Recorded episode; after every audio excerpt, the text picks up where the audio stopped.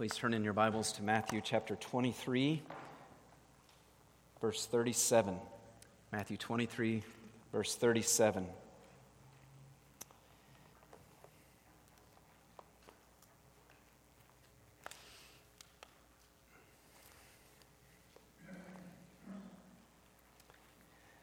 For several weeks now, um, because it's been covered over uh, several chapters in the Gospel of Matthew, we have been with Jesus in the temple courts, in the, the court of the Gentiles there, in, in the temple there in Jerusalem.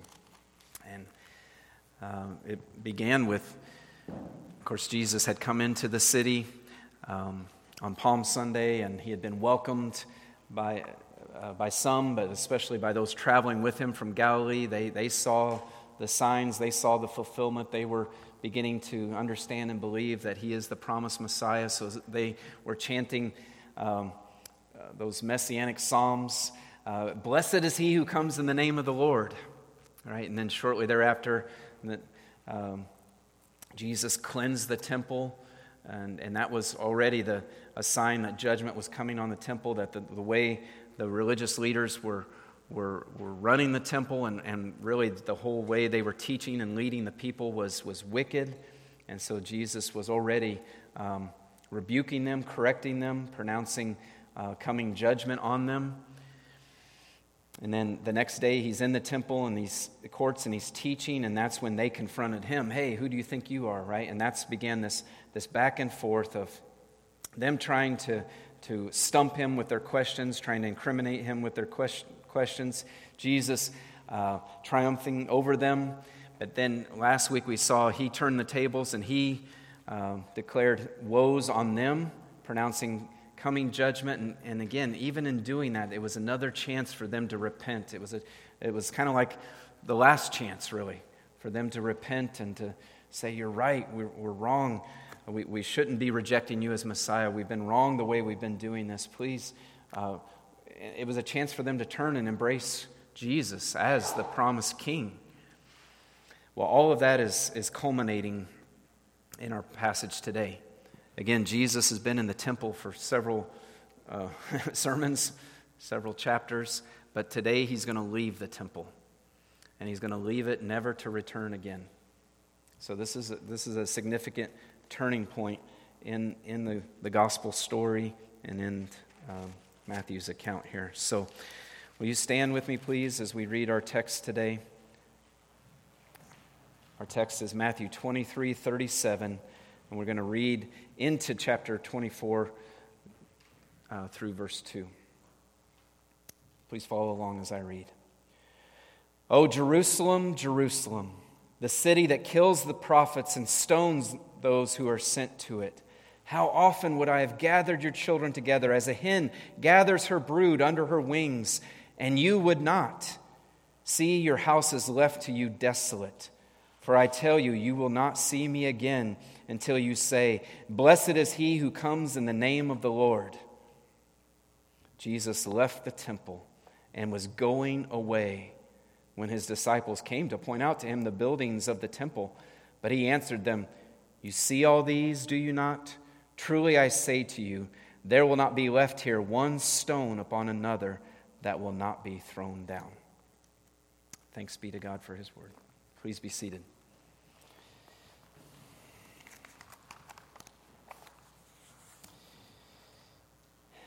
Every so often, the, the sports world, the sporting world, produces a, a tragic story.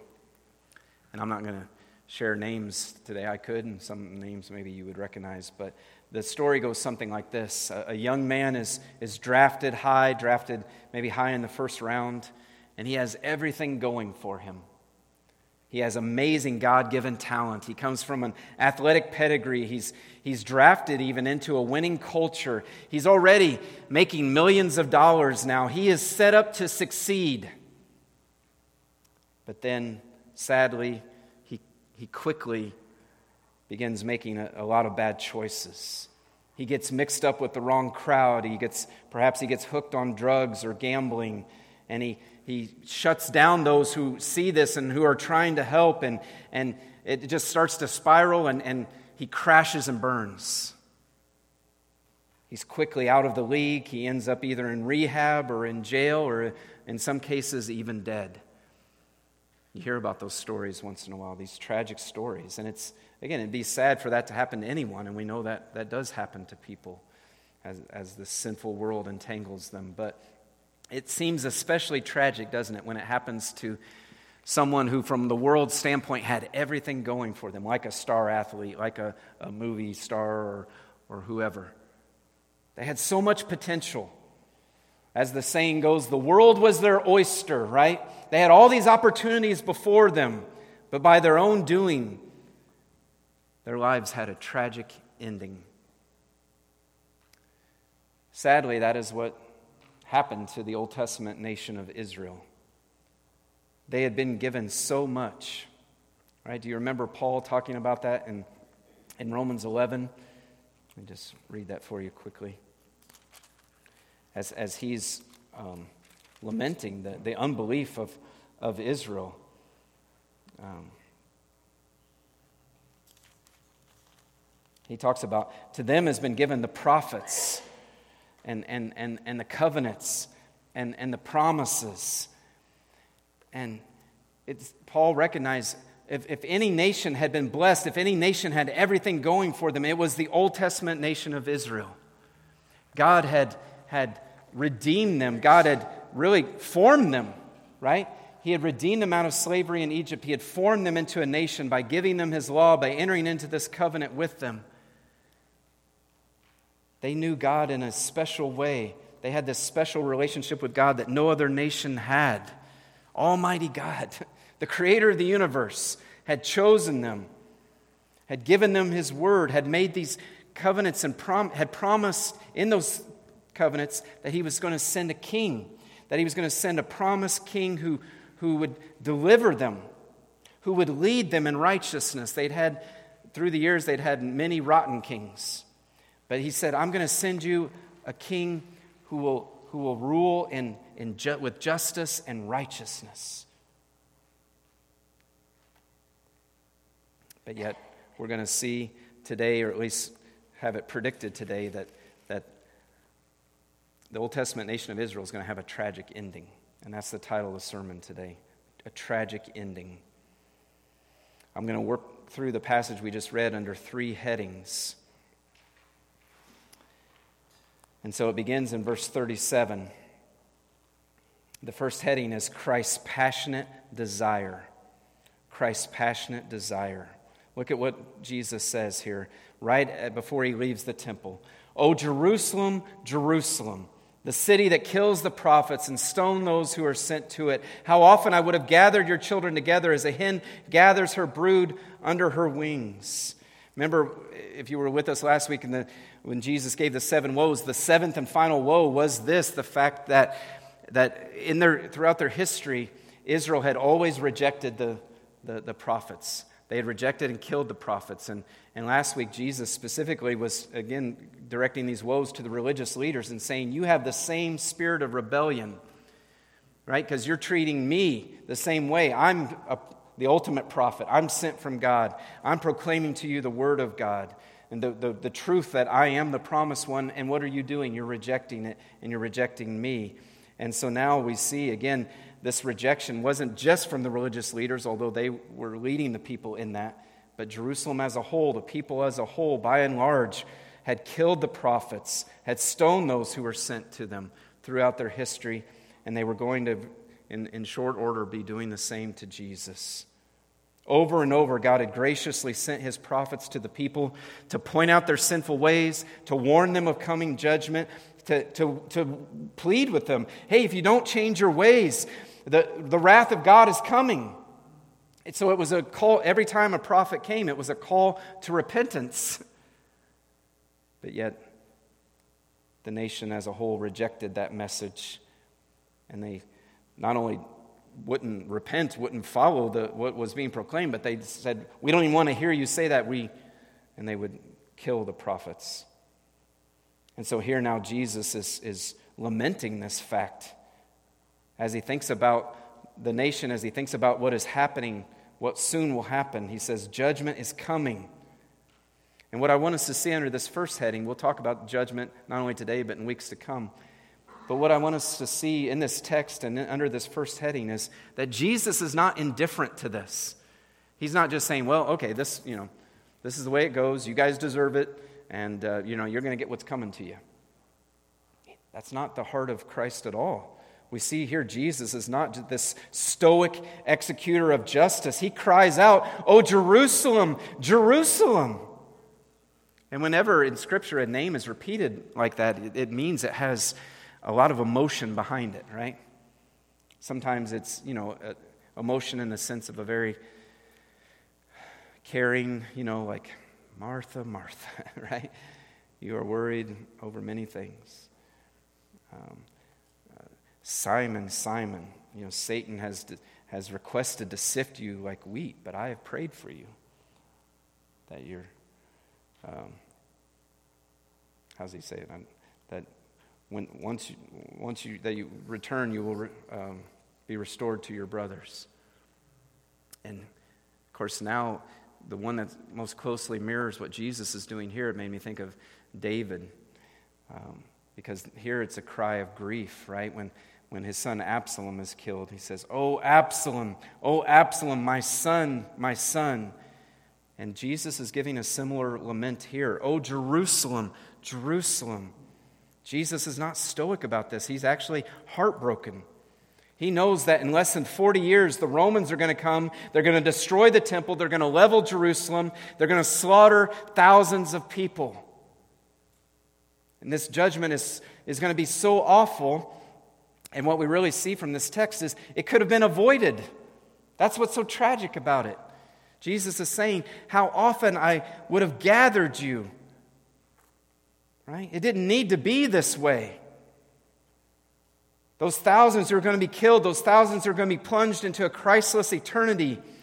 It shouldn't have been that way. It didn't need to be that way. The Jews were God's special people.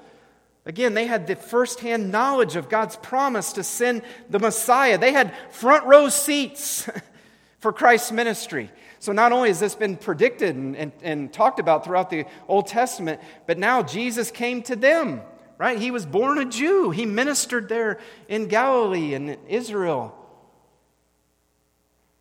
They had front row seats to see the coming of the Messiah. They saw him heal, they saw him cast out demons. They, they heard him teach with authority. They heard him powerfully proclaim the good news of the kingdom of God. They experienced his kindness. They witnessed his, his authority. And yet they rejected him. They knew God's promise to send a righteous king, and yet they rejected him. And, and so Jesus is, is, is heartbroken over this, right? Jesus had not come begrudgingly, by the way, right? He had come willingly. This was all part of the, the, the, plan of the Father, Son, and Spirit, and Jesus had come willingly to his own. He had humbled himself and, and left the glories of heaven and took on the nature of, of, of, of humanity and had lived among them to reveal God to them, to, to, to redeem them, to proclaim the good news.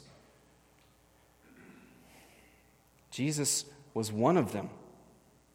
He was, he was a man, he was a Jewish man, and as the Gospel of John says, he had come to his own, but his own would not receive him.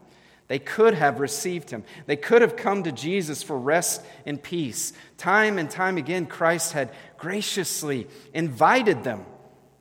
Remember back in earlier in, in the Gospel of Matthew, Jesus gave that beautiful invitation Come to me, all you who are weary and heavy laden, and I will give you rest. He was, he was proclaiming rest from the, the, the burdens that the, the religious leaders were putting on them with all their traditions, all their rules. They could have cast off those burdens. They could have cast off the legalistic tradition of the Pharisees and the scribes, and they could have come to Jesus and found true rest for their souls, Jesus says. And here he says, I would have lovingly gathered you in right? Any who come to Jesus, Jesus is by no means going to cast out, by no means is going to stiff arm them and keep them from coming. He says, I would have gathered you in. I would have welcomed you in. As you started to make that move, I would have run to you and embraced you. Jesus, think about this picture of a, of a, of, of a hen gathering in her brood. Why, why does a hen do that? Well, to protect, to, to, to care for, to nurture, to provide. That's what Jesus would have done. He would have protected them, He would have provided for them, He would have given them hope and given them a future. By embracing Jesus as Lord and Savior, if they had come to Him, what would they have found?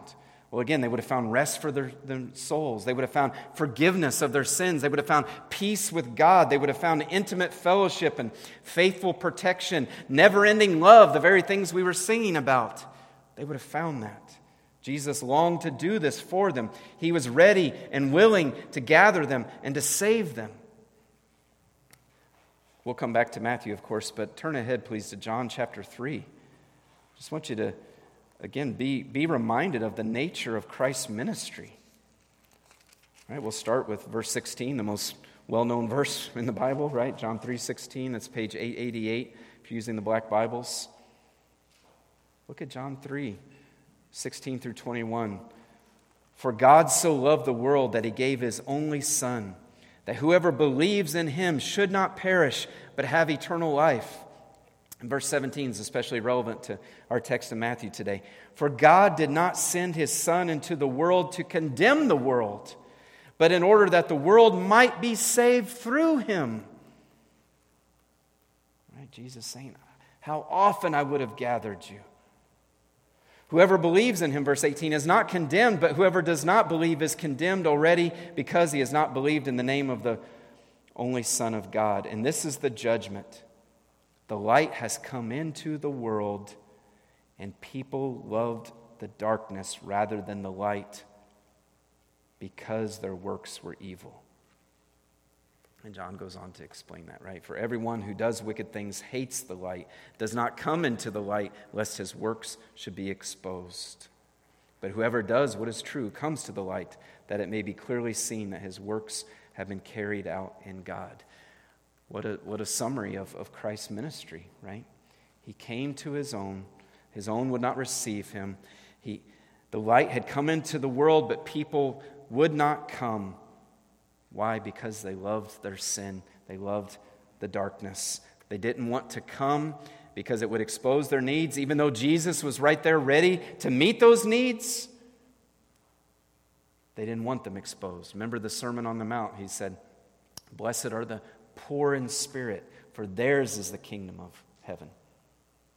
Right? They needed their needs exposed. They needed to be shown their spiritual bankruptcy. But they wouldn't come to Jesus. They didn't want to admit their need. They thought they could get to heaven on their own. They thought they were fine because they were Jews. You know, again, I'm thinking of the religious leaders especially. They're children of Abraham, right? They're, they've got all these, these uh, religious practices and traditions that they do. They wouldn't embrace Jesus as Messiah. So that's the first heading today.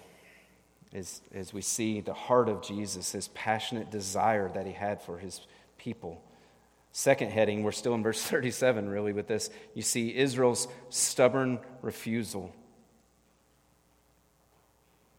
How often, Jesus says, I would have gathered your children together as a hen gathers her brood under her wings, and you were not willing. You would not do it. Think about that statement. I mean, just take it at face value. Jesus would have delivered them. Jesus would have protected them. He would have provided them. He would have brought them safely into the arms of God. He would have he, he'd opened the doors to the kingdom of heaven. He would have brought them into the kingdom. But they were not willing. Again, they were not willing to admit their spiritual need. They were not willing to postpone their desires for deliverance from Rome, right? They had in their mind what the Messiah should be. They had what they wanted from the Messiah. They were not willing to embrace a Messiah who would suffer to save his people. They were not li- willing to listen to God's word, even though he taught it like no one else with authority. They were not willing to learn from Jesus to follow him as God's Messiah. Bottom line, I mean, it says it all in this verse. They were not willing.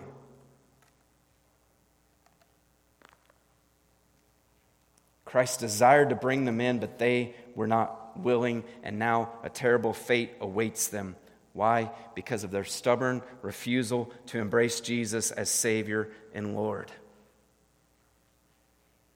And again, we, we rejoice in God's sovereign grace, and the Bible teaches that God's grace is what draws us. But the Bible also never takes away, never nullifies or minimizes human responsibility. The Bible says we all must repent. And, and when a person is unwilling to repent, that's on them. That's their, that's their sinful will. That's them suppressing the truth. That's them rejecting the truth. That's them loving their sin, loving the darkness, and they, they will be held accountable for that.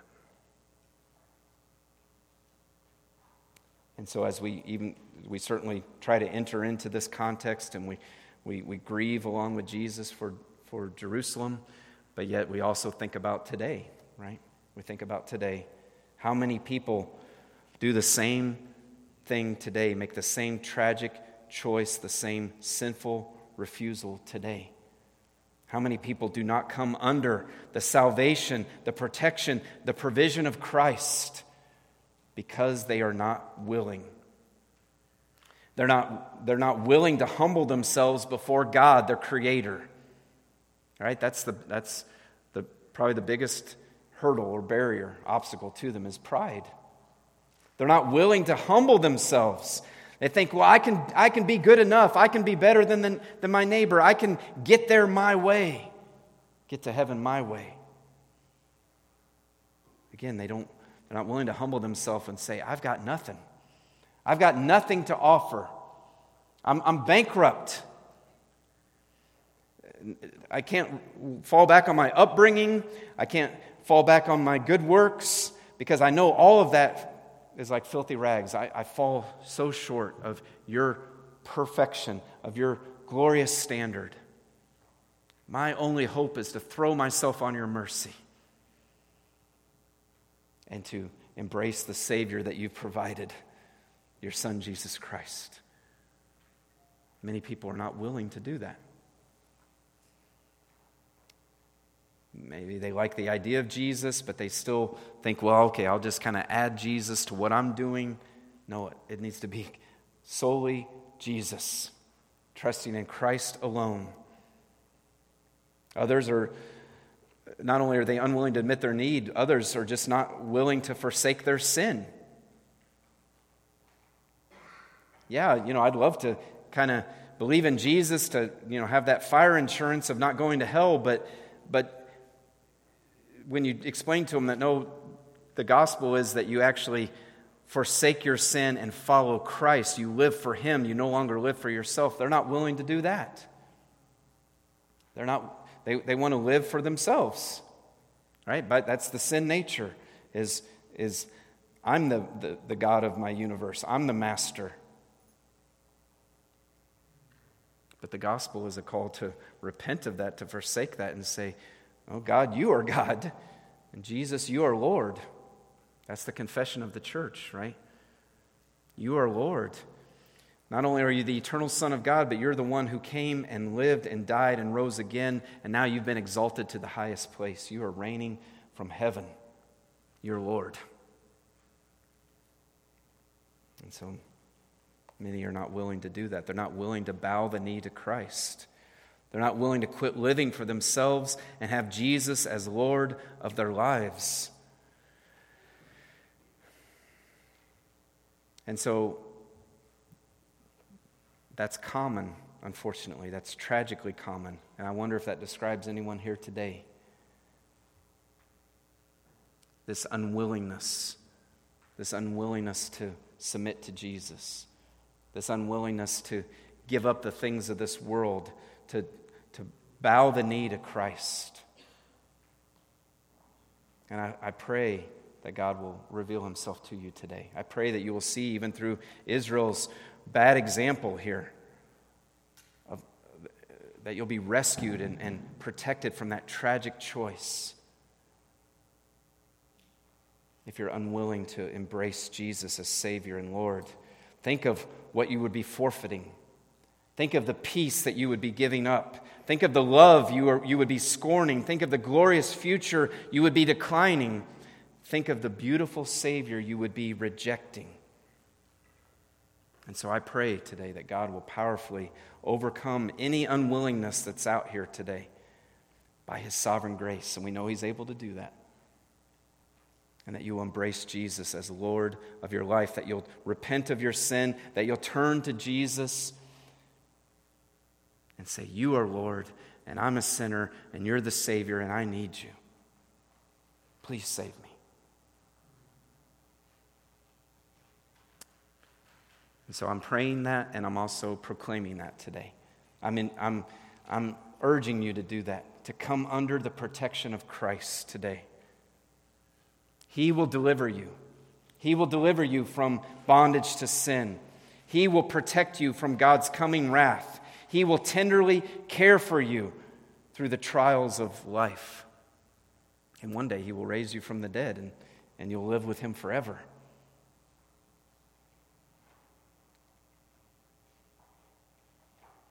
So, by and large, the Jews had rejected Jesus. The religious leaders, and we'll soon see the crowds too, were, they were unwilling to embrace Jesus as the promised king. They were unwilling to follow Christ. Because they were not willing. Not willing. That leads to our third and final heading then in verse 38.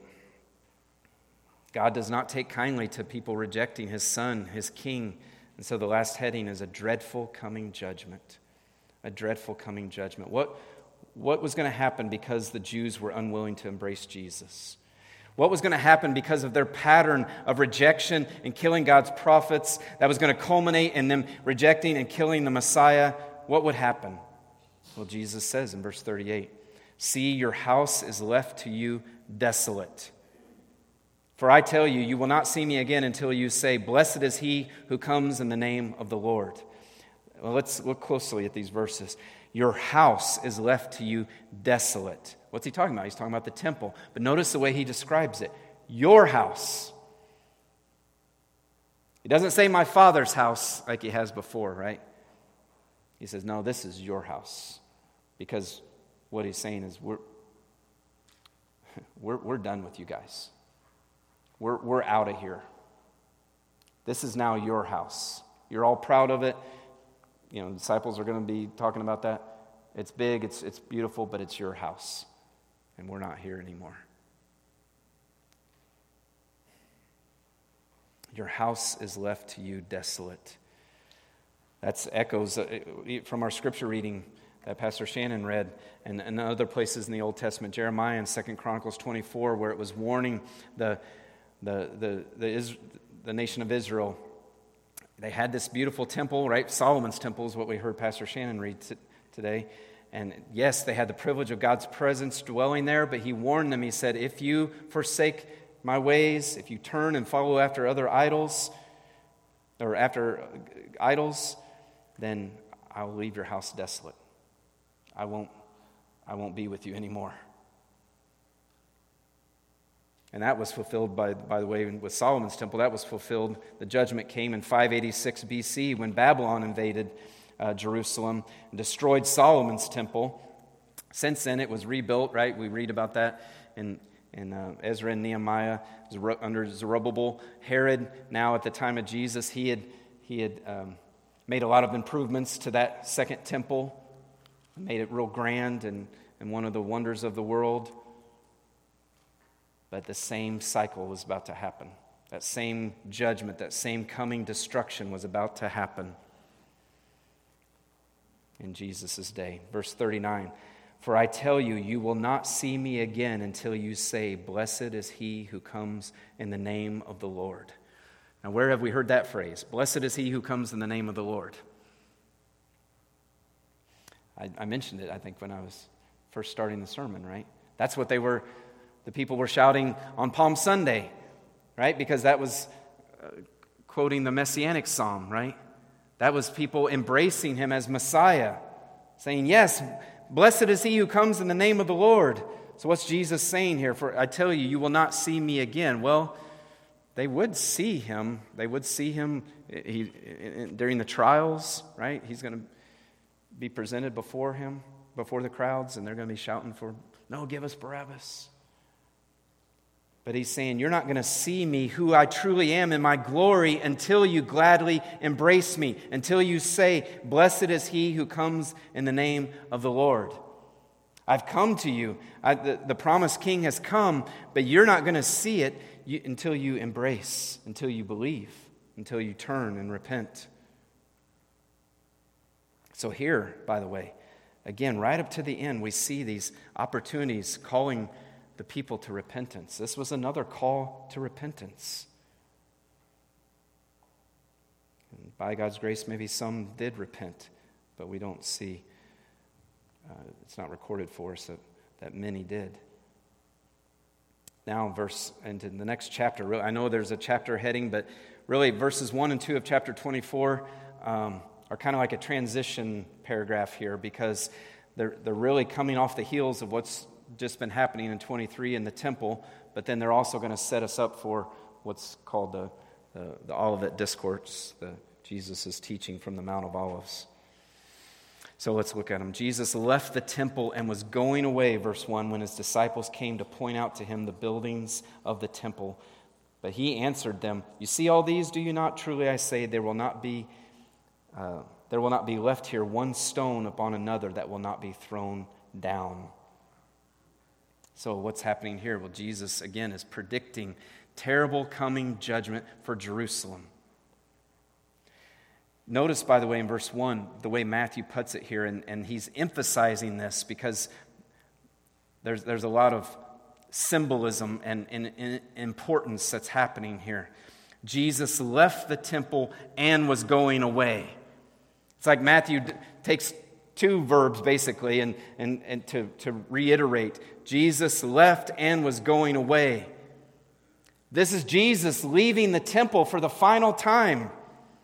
Again, let that sink in. Think about what's happening here.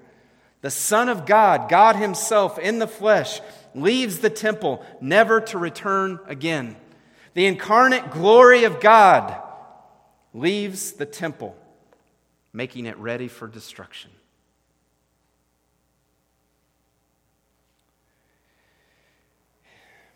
We won't take the time this morning, but if you go back and look, there's a few different places in, in some chapters in Ezekiel where it, the prophet Ezekiel gets this vision of, of the glory of the glory of the Lord leaving the temple, deserting the temple. It's in chapters 8 through 11.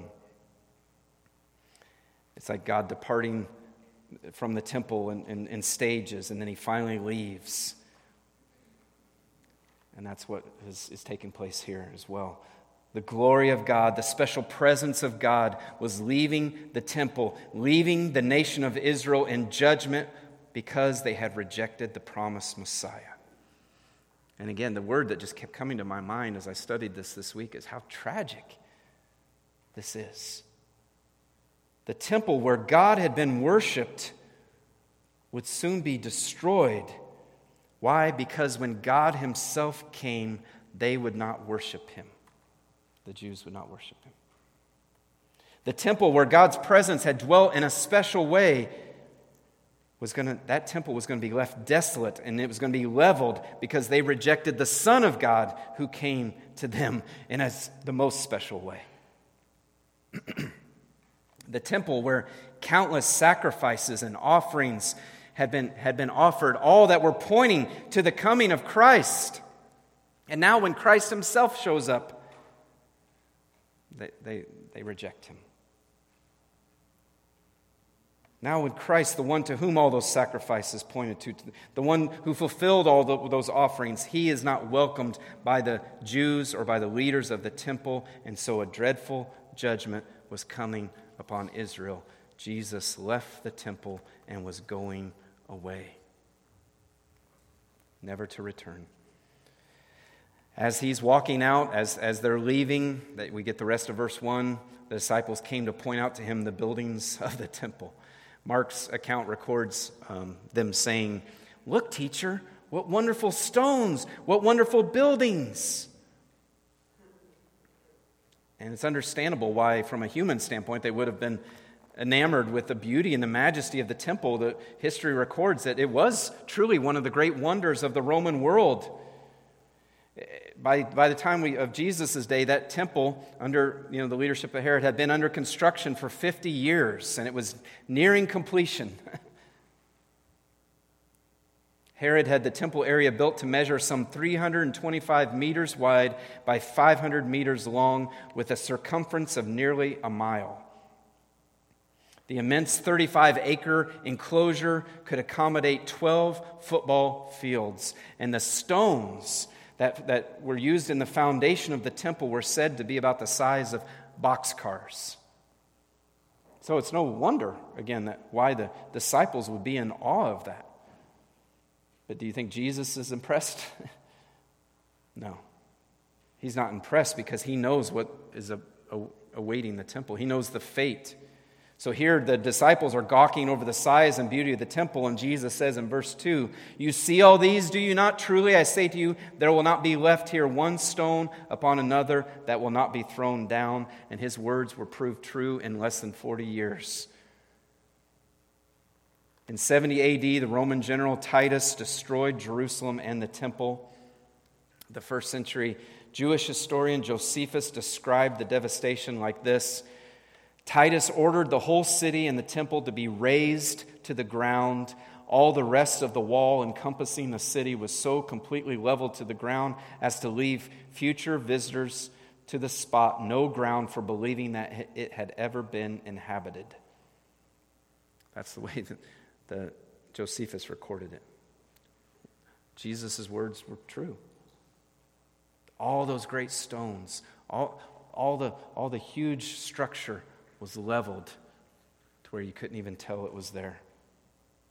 Israel, the nation God had created for himself, would soon be conquered and scattered. Jerusalem, the city where God had chosen to dwell in a special way among his people, would soon be destroyed. The temple where God had met with his people as they worshiped him would be leveled again because Israel had rejected God's promised king.